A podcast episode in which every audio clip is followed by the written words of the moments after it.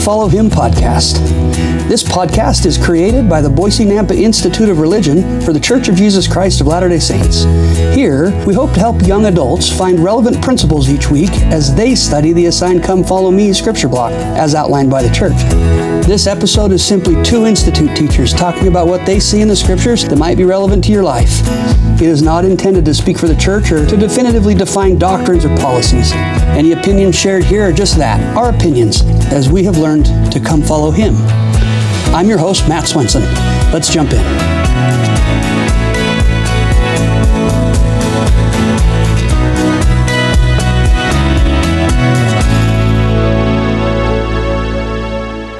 Welcome. It's good to be back with you again this week. Um, super excited uh, about our guest this week. We're going to continue into uh, Isaiah or chapters 50 to 57.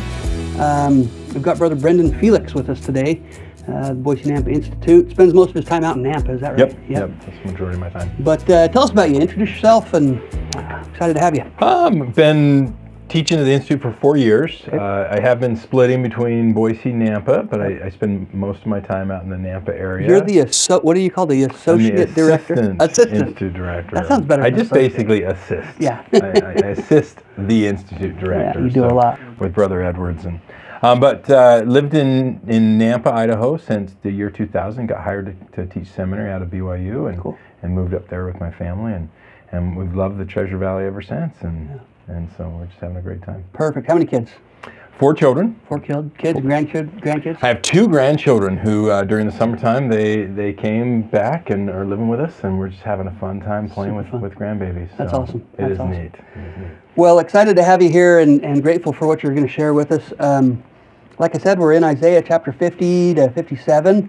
Um, start us out. Tell us where uh, where we ought to start and what we ought to look at. Well, first thing we ought to realize is we've got General Conference this weekend. Yeah, right. That's right. So it's it's coming up, and Super always excited. A, always a, a fun time to see what the prophets are going to say, and Yeah. and with President Nelson, you just never know how many temples he's going to announce, No or, kidding. or what he's going to what he's going to change, and, Yeah. and so uh, it's I think it's great to do this this podcast because there's not going to be Sunday school That's true. this week. We've Yeah. got we've got General Conference, and these chapters 50 through 57 uh, are, are perhaps some of the most Christ-centered chapters. Definitely chapter 53 Yeah. um, absolutely uh, centers on the Savior, and, and so uh, grateful to just be talking about talking about these.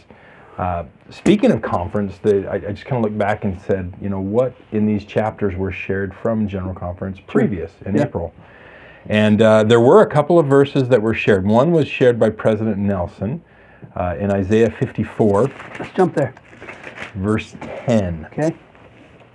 And the verse says, For the mountains shall depart, and the hills be removed, but my kindness shall not depart from thee, neither shall the covenant of my peace be removed, saith the Lord that hath mercy on thee. He connected that with the part of his power of spiritual momentum talk when he talked about uh, daily repentance. President Nelson said, Please do not fear or delay repenting. Satan delights in your misery. Cut it short. Cast his influence out of your life. Start today to experience the joy of putting off the natural man. The Savior loves us always, but especially when we repent. He promised that, though, and here comes the verse, the mountains shall depart and the hills be removed, my kindness shall not depart from thee. Yeah, it's beautiful. I love the the visual of mountains leaving, and, and you know uh, that that kind of thing is going to happen before Christ's kindness will go away. Just a couple things since we're there. Um, back up to verse seven there. Um, you know, there's there's some real feelings I think that people have when um, we are talking about sinful behaviors and actions, and and those feelings are feelings of aloneness, uh, like God has turned His back on us. And you know, the reality is, is when we're in our sinful state and we're rebelling against God, it does feel like that. And and this verse is interesting. For a small moment have I forsaken thee, but with great mercies will I gather thee. Now, obviously, I think he's speaking about you know the latter days and the and the apostasy and, and those types of things. But I, there's something tender to me about the idea that God is uh, maybe seems far away sometimes. And then the next verse, in a little wrath I hid my face from thee for a moment, but with everlasting kindness will I have mercy on thee, saith the Lord thy Redeemer. This, uh, these four verses, seven through ten here, there's a beautiful uh, Rob Gardner uh, song that uh, ties right to these verses, these these four verses here. And anyway, that, that concept of repentance and what President Nelson's comments there just made me made me think of that. And it's interesting as people read that, they think God forsakes, God hides his face for a right, moment. right. And I don't know if I certainly that's that's what's written, but I, I think of it more of because of the things that we have done, Yeah. the separation takes place. Yeah, he has to go somewhere else because Yeah. of our sinful nature. Yeah. Yeah. But that great, the great mercies will I gather, everlasting kindness, uh, the mercy that will come, the covenant of my peace in, in verse 10. Yeah. Absolutely willing. The moment we turn to Him, uh, He is right there with open arms. Yeah, verse 9, end of verse 9. So have I sworn that I would not be wroth with thee nor rebuke thee, right? That he knows what's going on. He sent us down here to fail. that was Mm-hmm. the plan to begin with. And, and I think he looks so lovingly on us when we are failing, knowing that that was the plan to begin with. Love that. Love that connection, President Nelson.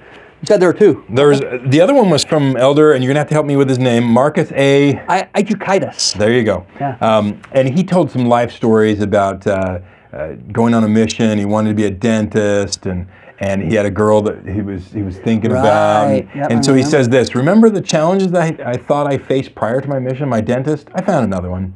My university, they made an exception for me. Remember that young woman? She married one of my good friends. but then he says, But God truly blessed me richly, and I learned that the blessings of the Lord can come in many different ways from, what, from how we expect. After all, his thoughts are not our thoughts. So there's the connection to Isaiah 55. In the past, it's been a doctrinal mastery verse uh, for seminary students, uh, but that the, the concept of uh, verse 8 and 9 For my thoughts are not your thoughts, neither are your ways my ways, saith the Lord. For as the heavens are higher than the earth, so are my ways higher than your ways, and my thoughts than your thoughts.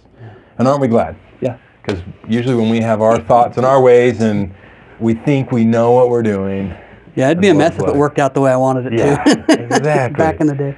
You know, I love that. I love that message and and uh, Elder Aidukaitis' comments. You know, the the podcast we put together here is kind of directed more towards young adults. Mm-hmm. Um, happy to have anybody listening, but uh, but more towards young adults. And I think about my own young adult experience and thinking I knew what I was going to do and where I was going to be and the problems that I had you know, like Elder Aidukaitis' experience, they just work out. You Yeah. know, they, they just work out the way they're supposed to, and and uh, they're hard. Doesn't make them easy to go through, but but uh, it works out. It works out the way God wants it to, and, and He's there the whole time. I think a great message for us coming out of, still coming out of this pandemic thing, Sure. uh, to just kind of see what, what does God have in store because of this? What are the things that we've learned? Yeah. And uh, the communication that has, has increased. Even the fact that we're doing this, this podcast Yeah. was not something that Totally. was considered pre 2020. Yeah, yeah, exactly. Uh, we've, we've just learned that people want to Mhm. have access to the gospel learning in any in lots of different formats. So Yeah. we're trying new things. It's good. Yeah, that's cool. Love it. Thank you for that connection to the conference. Super excited this weekend.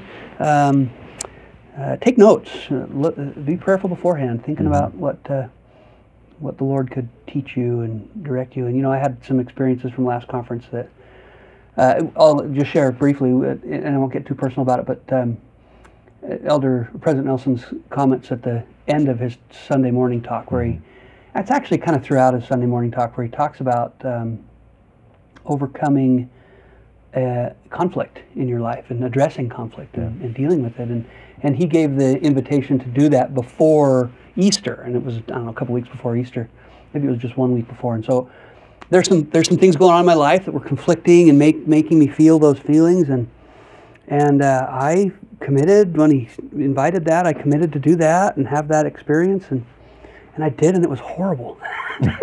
I had, I attached I Thank attacked you. it. I know I'm I attacked obedient. it. I did. I I went after it. I addressed it. I I spoke with people I needed to speak with, and it just did not go well.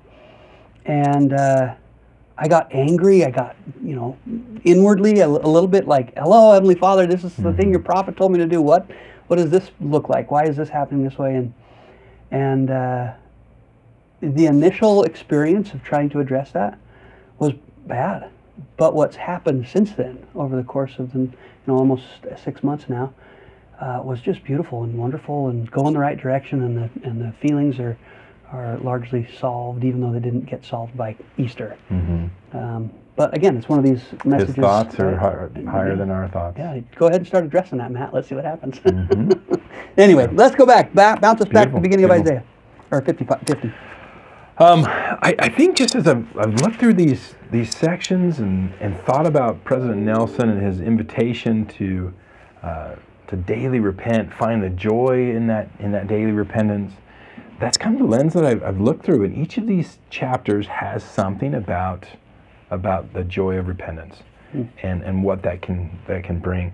Uh, so, but maybe to start that off, that, that concept of, of what do we learn about daily repentance and the Savior in these these chapters. Uh, a little quote from from President Uchtdorf. He said this: "It matters not how completely ruined our lives may seem. It matters not how scarlet our sins, how deep our bitterness, how lonely, abandoned, or broken our hearts may be. Even those who are without hope, who live in despair, who have betrayed trust, surrendered their integrity, or turned away from God, can be rebuilt.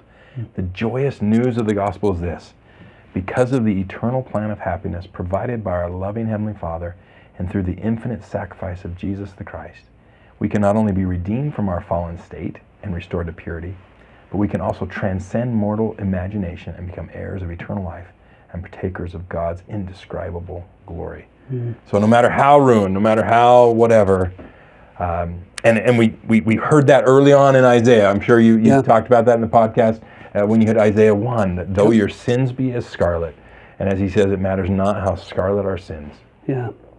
uh, turning to the Savior, having having this daily repentance, uh, He is always willing to redeem. And that, that message comes up right here in, in chapter 50, uh, verse 2. Yeah. He starts with, uh, Wherefore, when I came, was there no man? When I called, was there none to answer? Is my hand shortened at all, that it cannot re- cannot redeem? Or have I no power to deliver? Behold, at my rebuke, I dry up the sea, I make the rivers a wilderness. Their fish stinketh because of, there is no water, and dieth for thirst. He is, his hand isn't shortened. He, he has the power to deliver. Uh, he can, he can redeem. I but love that. I love we that. need to go to him. Yeah, I love that. Uh, you know, it makes me remember President Nelson's uh, recent talks, a couple of talks actually, about um, well, when he when he announced the Salt Lake Temple remodel. You know, there was a lot of discussion about remodeling our lives, remodeling our homes, um, finding go back into the foundations, Foundation, yeah. right, and looking at the cracks and the. And I think what you're saying is that exact thing, right? That that when you look back on your life, you might see it all cracked up, and you know that that it is. Uh, it might feel like it's irreparable. Um, I can't imagine looking at a building that was built when the Salt Lake Temple was built and thinking, yeah, I could probably fix that with the, the old stuff that it was, you know, that, that we could go in and repair it in such a way that it, we don't have to replace it, right? And, and I think that it, not only can it be repaired, but it can be beautified and made better. And, and that's the message from the Savior, right? That, Absolutely. that when we're all cracked up, we, we have a place to, um, to go, to be repaired, and to be remodeled. And, and it just made me think of a quote, President Nelson in particular, uh, considering our homes. You know, the place where so much of our time is spent and so much of our um, our core is built and established, our foundation is established. He says this. He says, "I promise you that as you diligent, wor- I promise you that as you diligently work to remodel your home into a center of gospel learning, over time your Sabbath days will truly be a delight. Your children will be excited to learn and to live the Savior's teachings, and the influence of the adversary in your life and in your home will decrease. Changes in your family will be dramatic and sustaining. You know that that remodel not only makes us happier in the space that we're at, um, but it eliminates the adversary in our life. It reduces his influence in our life, and, and it's not just about getting clean and getting right with the Lord. It's about having less temptation and less uh, draw that direction towards the world. But it takes a little bit of remodel. Yeah. It takes a little bit of work. Uh, it reminds me of, of chapter 52 in here. Probably some of the, other than chapter 53, maybe some of these verses in 52 are, uh, can, Oh yeah, can really resonate with folks. Awake, awake, put on thy strength, O Zion. Put on thy beautiful garments, O Jerusalem. The holy city, for henceforth there shall no more come unto thee the uncircumcised and the unclean. Shake thyself from the dust. Arise and sit down, O Jerusalem. Loose thyself from the bands of thy neck, O captive daughter of Zion. So we've hmm. got this plea to, to, to fix that foundation, to Yeah. shake off the dust, to, to come out from wherever you are. And then here's the price. For thus saith the Lord, ye have sold yourselves for naught, and ye shall be redeemed without money. We, we've sold ourselves and we've got those cracks, we've got those things that need to Yeah. fix, but the redemption comes without money. It Yeah. comes through the Savior. It's a Well, beautiful well, thing. isn't it? Isn't that um, uh, the juxtaposition of that concept, right? That I was willing to give myself away to the adversary for literally Mm-hmm. For nothing, nothing, yeah. right? And yet the redemptive power of the atonement for me um, also costs nothing monetarily, but oh, the cost that it, it that it told on the Savior and the uh, and me, right, right, in my life that I have to go through the things that I go through. So love those that visual. It's beautiful. Always willing to to give us mercy. hmm Always willing to uh, to reach out Yeah. and bless us. Uh, really, the the whole message of chapter 53, and uh, Yeah. These verses just just so beautiful. Um, the first couple verses there, just about the the time that that the Savior came in. Sure. Um, verse 2 For he shall grow up from him as a tender plant, as a root out of a dry ground. The Savior comes during a time when the, the gospel is dry. The, the, the Jews and, and the fat Pharisee- Pharisees and Sadducees are, are just as dry ground, and yet he's going to, he's going to come up out of that. Uh, he hath no form nor comeliness, and when we shall see him, there's no beauty that we shall desire him. Nothing, nothing so special. In fact, coming out of Nazareth, and we have those classic lines of, "Can anything good come out of Nazareth?" Yeah, It right. just does not seem like there's there's much there. Uh, he's despised, he re- rejected of men, a man of sorrows, acquainted with grief. We hid, as it were, our faces from him. He was despised, we esteemed him not. But these beautiful verses surely he hath borne our griefs, carried our sorrows, yet we did esteem him stricken, smitten of God, and afflicted. But he was wounded for our transgressions, he was bruised for our iniquities. The chastisement of our peace was upon him, and with his stripes we are healed. Uh, the, the mercy and love that is there uh, from the Savior bearing our griefs, carrying our sorrows, and having taken these stripes so that we can be healed. Mm. Yeah. It, it's uh, well, some of my favorite verses in, in all of the Old Testament are right here. Um, you know, and, and, and really this, the description of the Savior is important, I think, to us here. Um, just back to verse 2 there is no beauty that we should desire him. He wasn't, you know, God's gift to manhood. other than he was all of God's gift to manhood, right? But there, but physically, he was not a, a specimen per se. Um, he is despised, as verse 3, he is despised and rejected of man, a man of sorrows, acquainted with grief. You know, it, it, it's interesting. I think we read these verses, and, and something that has maybe been instructive to me is, you know, of all the people that have ever come to earth, the Savior obviously has suffered more uh, than any, uh, the sorrows of everyone, um, and, uh, and and obviously has felt all of the grief that is available to feel. But there's some. eh, Sometimes I think we read these verses and we and we think how miserable his life must have been, and we forget that there was a tremendous confidence that would have come with being as faithful as he was, right? That that he would have gone into every experience. Um, Pharisees and Sadducees, for example, he would have gone in, had uh, no no real maybe idea what was going to happen. Walked in, handles it perfectly every time, and walks out while they're spitting nails at him. And obviously, he's walking away feeling sorrow for uh, them. But that's what's so beautiful about the sorrow he felt. It was never about his own, oh man, I could have done that better, right? Or I wish I'd have done this, or Heavenly Father, help me because I, I don't know how to do that one and I, I, I keep doing it wrong, right? That never happened. And so the sorrow he felt was always for us. The sorrow he felt was always some component of someone else's experience. And, uh, and, I don't know that his, I, just think every night he would have gone to bed thinking of how sad it is that the people were the way they were, but feeling confident that he can help and uh, his, his understanding is valuable and needed. And uh, it, it, again, it's that kind of juxtaposition of, of his experience versus his experience, right? Yeah. And uh, anyway, just I don't always think that we we recognize the the significance of the how inclusive the atonement is. Yeah. That it's not just about sins. right. it is about the sorrows. It is about the griefs. It's it's the the Alma seven where Alma teaches that he shall go forth suffering pains, afflictions, temptations, sickness, Yeah. death, infirmities, uh, and then the the beautiful line in Alma seven twelve. Uh, that he may know according to the flesh how to succor his people according to their infirmities. Uh, so it's not just about about, about sins. Uh, these stripes heal so many things. The the things that are afflicted on us uh, from other people's agency that uh, we just it, it wasn't it wasn't our own choice. Uh, the infirmities that come because we live in a fallen world with fallen bodies made up of, of fallen elements. Right. But the, the Lord knows how to, to succor us with that. And as, as Elder Holland has talked about, that, that succoring meaning to run to, to give Yeah, assistance and yeah. aid I, I was just trying to look that up. That that Yeah. came right to my mind. That that it's not just suckle. You know, the, Mm-hmm. the, the maybe those have root words that are similar, but it's not just to appease or to you know stop us from crying a little bit. It's it's literally to run to help us Yeah. um, when we turn and face Him and, and ask for it. I love that. He can he can strengthen us and change us.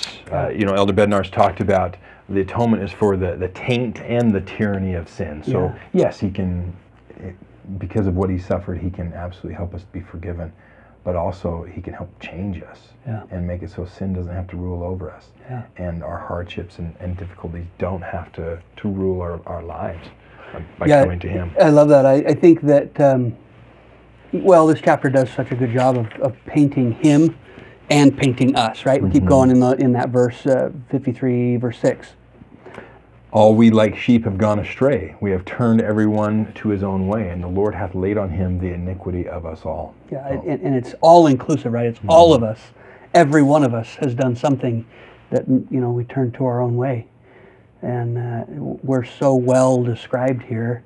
Um, verse 7 is He was oppressed uh, and he was afflicted, yet he opened not his mouth.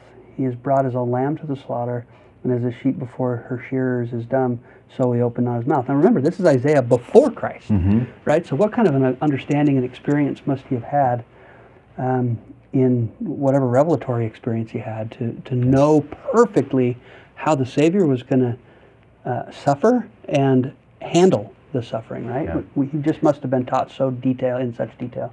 Because some of it's so very specific. I- If you go back up to verse 5 where it says, And with his stripes we Right. are healed, Yeah. to know that he had stripes, what are those stripes from? That, Right. That's the scourging that, that Yeah. took place prior Right. to the crucifixion, and, and knowing that's there. If you go down to verse 9, he made his grave with the wicked and with the rich in his death. Right. the, the, the specific nature of Isaiah saying, okay, made his grave with the wicked. We've got our two, two malefactors on both sides of him Yeah. uh, during the crucifixion. Made his grave with the rich. We've got Joseph of Arimathea Right. donating his tomb. Tomb, uh, so he just gets so specific here that it's it's hard not to see the Savior in these in these verses. I might share. Thank you for that. I, I might share something that, that just is maybe a little uh, a bit of a help to understand um, Isaiah here. In in verse ten, maybe through twelve, uh, there's a concept of, of scriptural writing, especially in the Old Testament, where a capital um, beginning of uh, the, the word of for deity, whether it's Lord or God or whatever, um, a capital letter would represent a, a higher God, and a lowercase letter would represent a lower God. Most of the time, capital letter at the beginning of the word Lord, but not ORD, represents um, the Savior. Savior, right? mhm, yeah. And and L O R D, all capitals capitalized. would represent God the Father, right? Mm-hmm. But in this case, Isaiah uses, or the translators here that uh, put this together, use the capital Lord, L, L lowercase o r d, when speaking about God. And then when they talk about bruised him, for example, yet it pleased the Lord to bruise him, they use a lowercase h to represent Christ, right? And so now we see that the Father is involved in verse 10, right? Yet it pleased the Lord to bruise him, the God, the being the Lord, and him being Christ. He hath put him to grief when thou hast uh, shalt make his soul an offering for sin. He shall see his seed, right? So anyway, just a just a maybe a little bit of a help because sometimes I think we read the word Lord there and we're like, okay, Christ put himself in, right? It's one of those uh, clarifying moments maybe that we could have there. So I love the thought that it, it pleased the Father to bruise the Son, and and that might sound odd, but knowing what it what it means to the rest of us, Yeah. how that would please the Father to say, my my perfect Son did this, Yeah. so that all my other children have this the capability to come back. Yeah, you know, it was interesting. My wife and I were t- talking yesterday about the Savior and whether God loves him more and whether he'll have a higher station in the next life. And, and um, you know, I, I, this, this verse, obviously, he will always be the Savior to us, right? He'll always retain his wounds in his hands and his feet, his, his marks. Um, but, but, you know, as we, as we discussed, uh, yesterday, I, I felt like, you know, Heavenly Father's plan for us is help us become like Him. Mm-hmm. And even the Savior came to earth to become like God, right? His, his purpose was uh, to obtain a physical body. Maybe he'd already obtained every other needful thing. But, um, and, and again, I think that, that uh, carefully stating that, that, that the Savior will always be our Savior, right? But, but the purpose and why it pleased God was all of us now have the ability to become like Him. Yeah. It's cool. I, I- you made me think as you were thinking about it, does he does he love him more and, and what does that all that bring and mean? I, think I thought of a verse in 1 Nephi 17, uh, verse 14. He loveth those who will have him to be their God. Uh, I don't know that's a, a love more, but there is a there absolutely is a a greater. Well, he, he talks about um, in verse 35. Behold, the Lord esteemeth all flesh in one, but he that is righteous is favored of God. Yeah. The Lord loves everyone. He esteems everyone Yeah. and absolutely esteems his son. But there's a, a great favor that comes as we try to be obedient. And certainly the Savior was the most obedient. Yeah, yeah. You're reminding me of uh, uh, President Nelson gave a talk about um, love and um, the the concept that um, God loves us unconditionally, right? Um, and uh, i- i- and He does on some levels, right? That that we're His child, He will always love us um, and that we and that nothing we do is really earning our his love Yeah. for us right um, uh, this talk is called the love and laws of god um, that president nelson gave uh, back in uh, some well he addresses that same concept in the love and laws of god um, but uh, divine love is the talk that he gave originally that uh, man it just is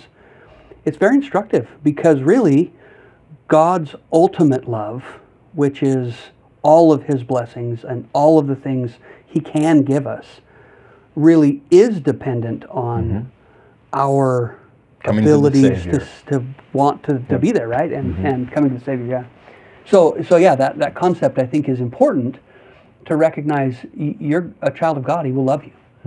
Um, but he can't fully give you everything he wants to give you, which is his ultimate expression of love, um, without the Savior being part of it. Which kind of goes back to that quote I, I did earlier out of the power of spiritual mom- momentum. The Savior loves us always, but especially when we repent. Yeah. And there is that. There's nothing that we can do that would would stop that love. Right. But there is a greater. Just like when we have our own children, that when they choose to be obedient, It's easy. Uh, it, it's yeah, that you just feel this more more of an outpouring. I never stop loving Yeah. any of my children, but there's this outpouring as they as they choose to do those things that I've counseled them to do, or they've choose to be obedient when I've asked them to do some things, and, and, And the Savior. yeah, that doesn't earn your love No. more, right? It, it's, that's not how that works with our own children, nor, nor would it be that way with our Father. But, but yeah, that, that's a that's an important concept I think for us to keep in mind as we go here. Perfect. Keep going. Where would we go? Oh, where should we go? Um,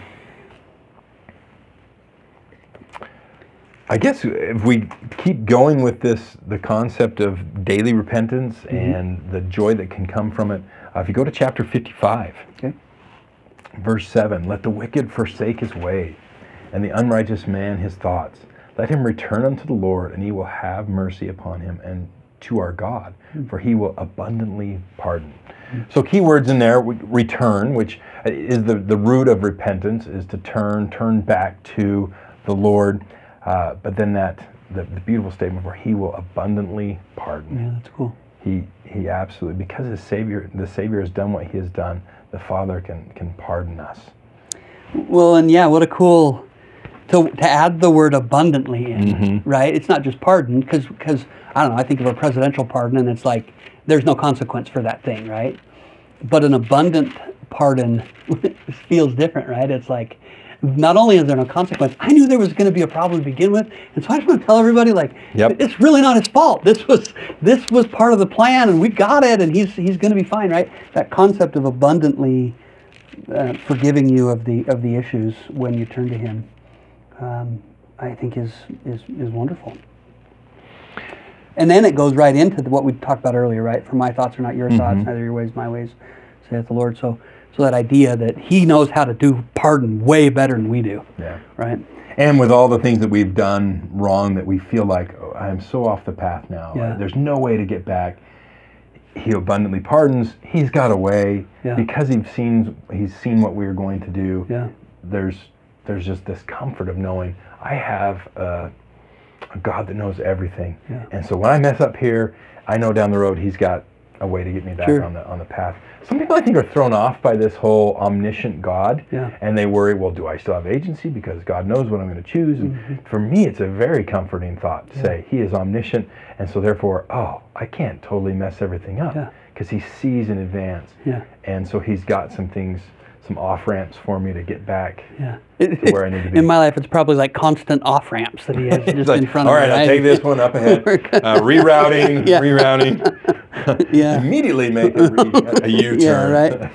No, that's. It's that's funny though. Sometimes when the speaking of that GPS, we Yeah. sometimes we think, no, I know a better way. And, No, you don't. no, you don't. No, you don't. Yeah, you know, and while we're here, just another thought here.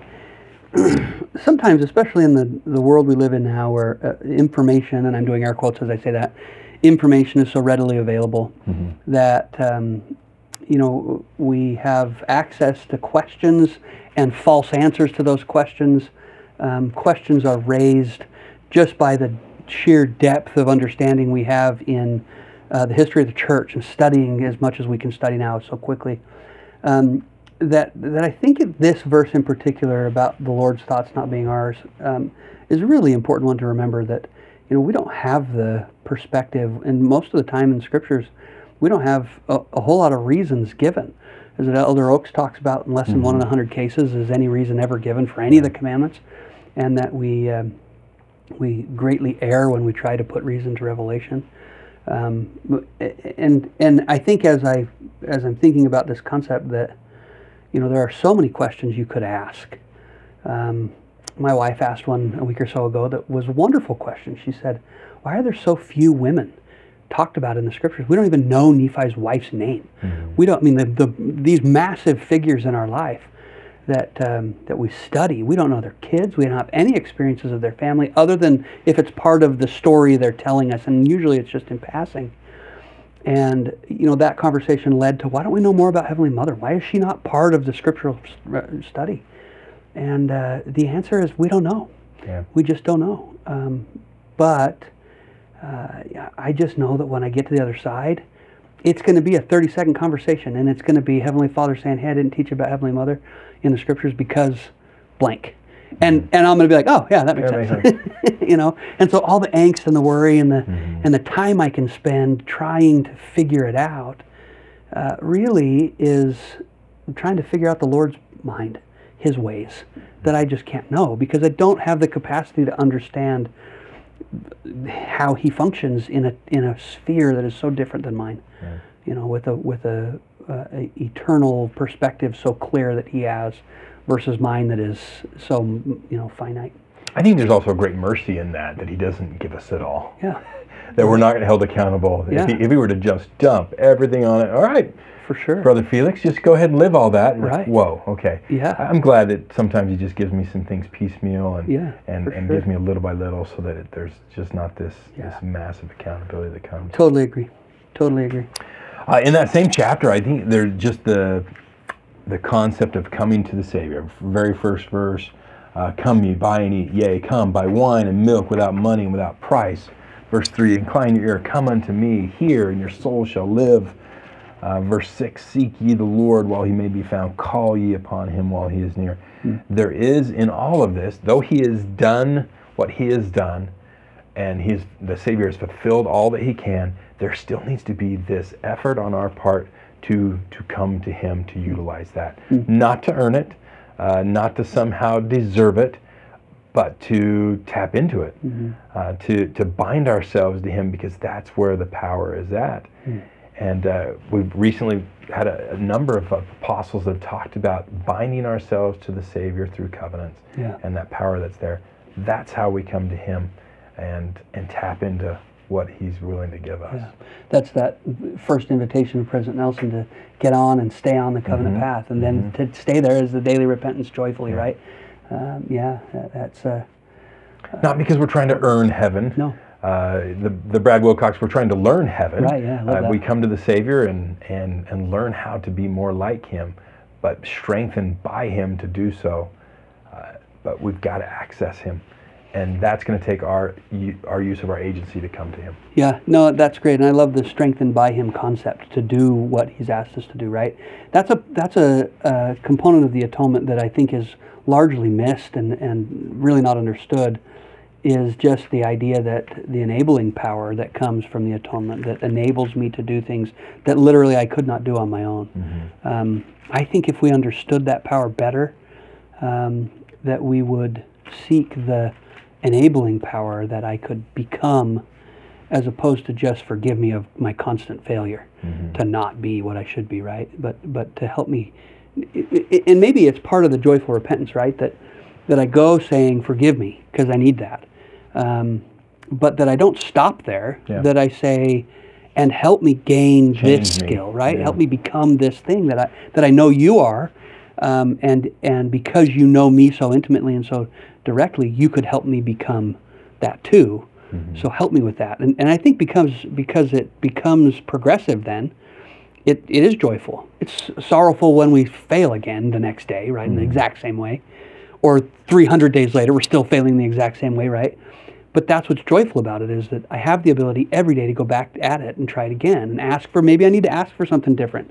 Maybe if I'm asking for something and it's not being given the way I think I should, or I'm not seeing it be given, maybe I need to back it down a little bit and, and tweak what I'm asking for and, and mm-hmm. seek for the enabling power to help me become, not just be forgiven.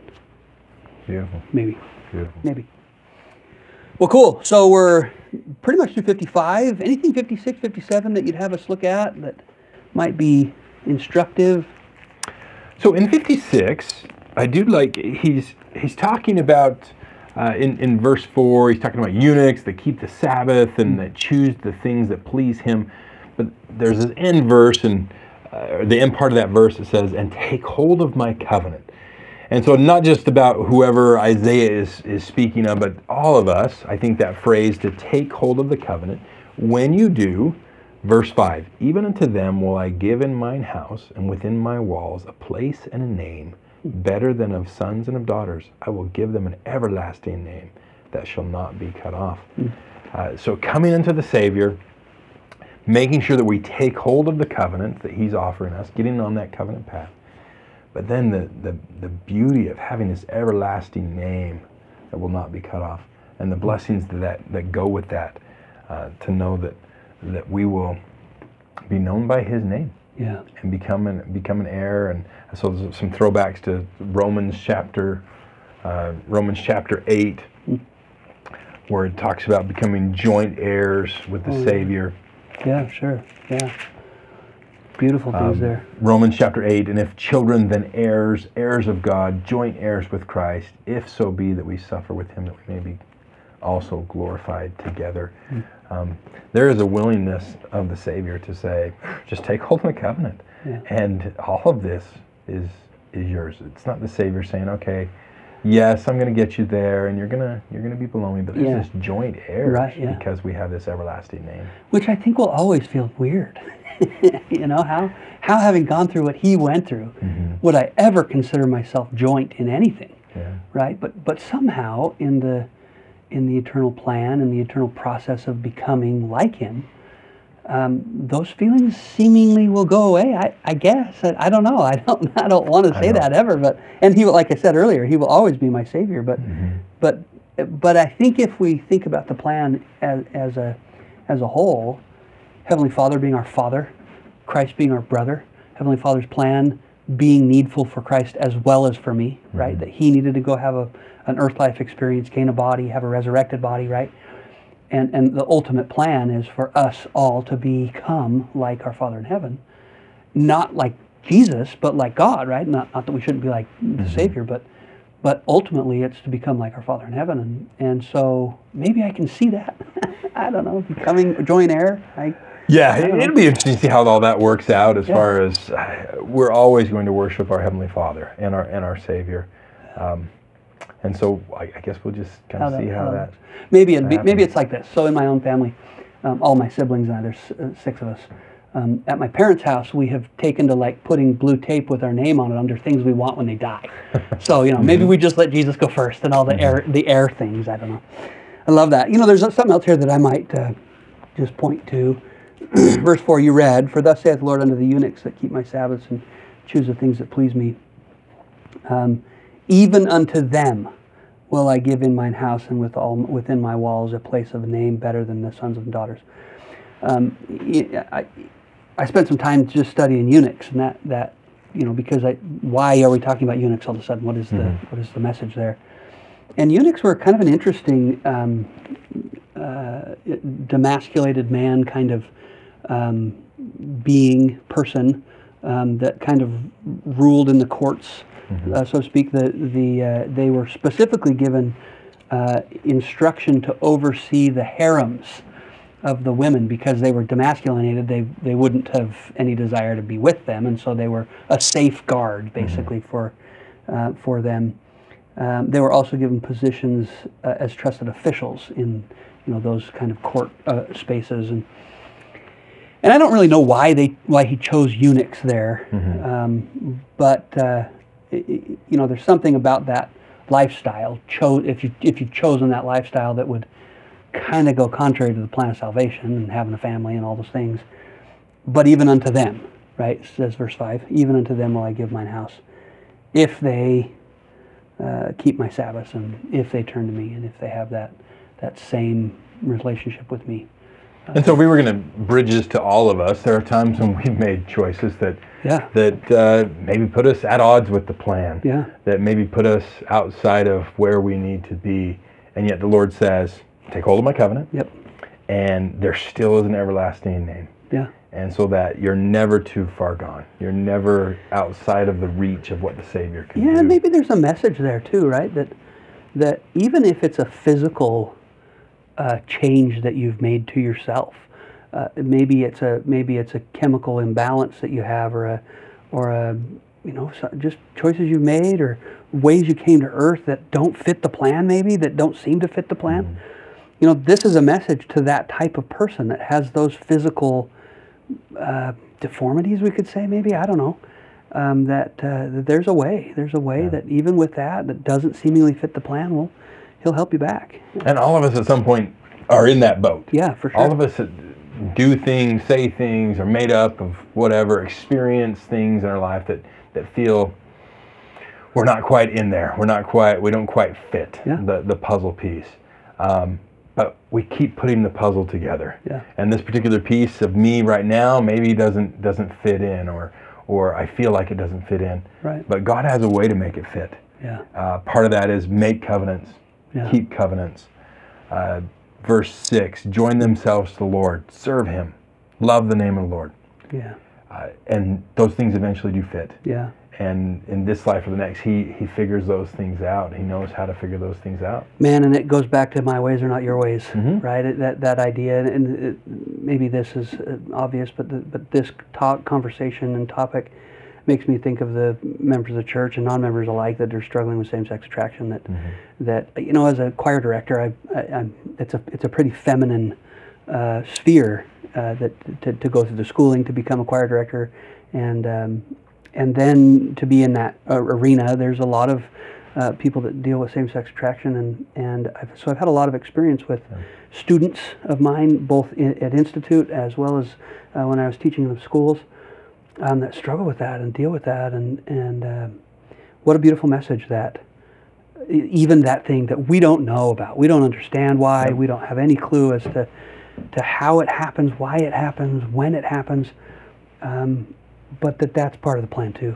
That, Yeah. that those that come with that kind of a struggle, or any of those kinds of types Yeah. of struggle, you know, I love that you you've told us that we all have that. We do. We all have Mm-hmm. something that doesn't fit the plan, and our objective is to not be natural mannish, right? That's an enemy to God, and, we've got to figure out how to put that stuff away. And Sometimes though we want to we want closure. We want to figure out okay, there's this piece of me, and why can't it? Why is it not fitting in the plan? And why can't I figure out how it goes into this whole puzzle? And we we're tempted to throw away the rest of the puzzle. Right. We're tempted to throw away a lot of things that we do know and have have been pressed upon our hearts that we know are true, but we can't because we can't figure out this one piece. Yeah. We're willing to say, okay, I'm going to walk away. yeah, Hold on. Yeah. Hold on to that covenant. Hold on to that that everlasting name. Love the Lord.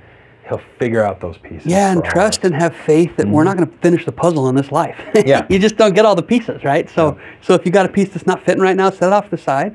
Just hold, hold, keep putting pieces together. Yeah. Right. Hold on to those covenants and, and just wait, just wait, and it'll all get clearer, and we'll all understand. Love that. Love that in Absolutely. 56. Thank you. Anything else in 57, maybe? Uh, this is the last verse of 57. Yeah. Short verse.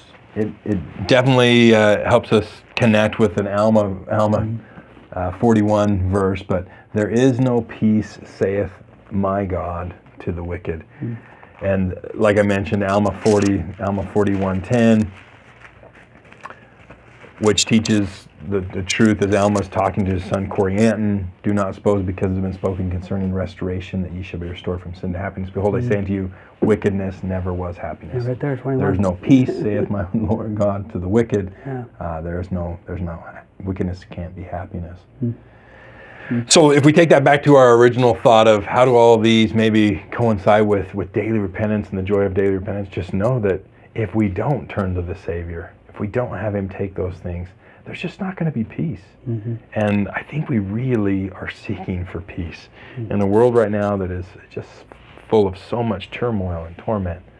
Uh, there is peace that can be had, uh, but that means taking care of some things. That means turning to the Savior and letting Him uh, deal with those mistakes, uh, letting Him change us, and and finding peace that, that is available to us. I love that. Maybe just backing up one verse. Hmm. The wicked are like the troubled sea when it cannot rest, whose waters cast up mire and dirt. Right? I, I've been there. I've, been where it mm-hmm. isn't going right, and I'm doing all kinds of dumb stuff, and and it does feel like you're you're on a downhill, and then you're on an uphill, and the, and you're getting tossed left and right, and you're just trying to stay afloat, and there's dirt getting flung at you, and and and then the calm, the visual of the Savior calming the sea, right, and, and having me walk out on the sea with Him, and uh, just just a different experience when the Savior's part of it. Uh, those those storms calm. The water's still there, right? The danger is maybe still present. That that it's nine thousand feet below you to the bottom is still possible, um, but holding on to the Savior's arm and, and having Him help you is is the key, right? Yeah, key. in fact, the, the couple verses before that, I have seen his ways and will heal him. Hmm. I will lead him also and restore comforts unto him and to his mourners. So hmm. the heal, lead, restore. The hmm. Savior does all of those, all of those things and brings peace. beautiful. Yeah. Brother Felix, this has been wonderful. It's wonderful to. Well, and- thank, thanks for you. being with me and, and inviting me to come and, and Yeah. talk about these verses and, and give me such uh, good Isaiah verses. Not that they're not all good. Yeah, right. Oh. sometimes it's hard for me to, to understand them. And some of these can really just uh, stood out to me as, as things that I could, could really resonate with. So, Yeah. Well, we appreciate your blessing to the Institute and the uh, insights you've given us today are, are helpful and, and grateful. This has been a, a, sun, a Sunday school lesson for sure. So, uh, though, the, though we won't have that this weekend with General Conference, I, I feel like we've uh, been richly blessed and edified that there's a lot to think about, there's a lot to, uh, to chew on in these verses. Um, And, and like always, man, w- what what this podcast is is us just talking about what we think. Yeah. Right. It's- It's not exactly what that means. It's not what it, it's not the only thing it could mean. Particularly with Isaiah. Especially- We're, we're say, not. Uh, especially in Isaiah, yep. right? But uh, but the the message that you've given us to uh, tie so closely with President Nelson has just been wonderful, and and grateful for that. Uh, anything you'd want to say in closing? Any invitation? Any just thoughts you have? Final thoughts you have? I guess the maybe the one final thought, just a, a verse that that always has been that stood out to me in Isaiah, in chapter fifty-two, verse seven. How beautiful upon the mountains are the feet of him that bringeth good tidings, that publish peace, that bringeth good tidings of good, that publish salvation, that saith unto Zion, Thy God reigneth. Uh, it is beautiful, the message of the gospel, and whoever brings that message to us, whether it be Isaiah through the scriptures, whether that be uh, the prophet this weekend, how beautiful are their feet to us. Right. And and we all have people that we know that, or we feel like their feet are beautiful uh, because they they walked to us. They brought they brought the gospel of Jesus Christ to us. Yeah. And so I'm grateful for for so many that have have beautiful feet in my life that have brought the message of the restoration and, and the gospel of Jesus Christ. Thank you. As you have done with us today, I'm, I'm reminded of uh, President Monson uh, giving a talk and then sitting down, and Elder Holland standing immediately after and quoting those verses. Uh, just being grateful. Uh, Just kind of off the cuff at conference. Um, just quoting those verses about President Monson and feeling those same feelings of uh, grateful for his feet Yep. and the shoes that he literally has given to others in his life. And I feel like you've done that for us today. So Oh, thank thank, you, Matt. so much. It's good to be with it. you, and we'll have you back.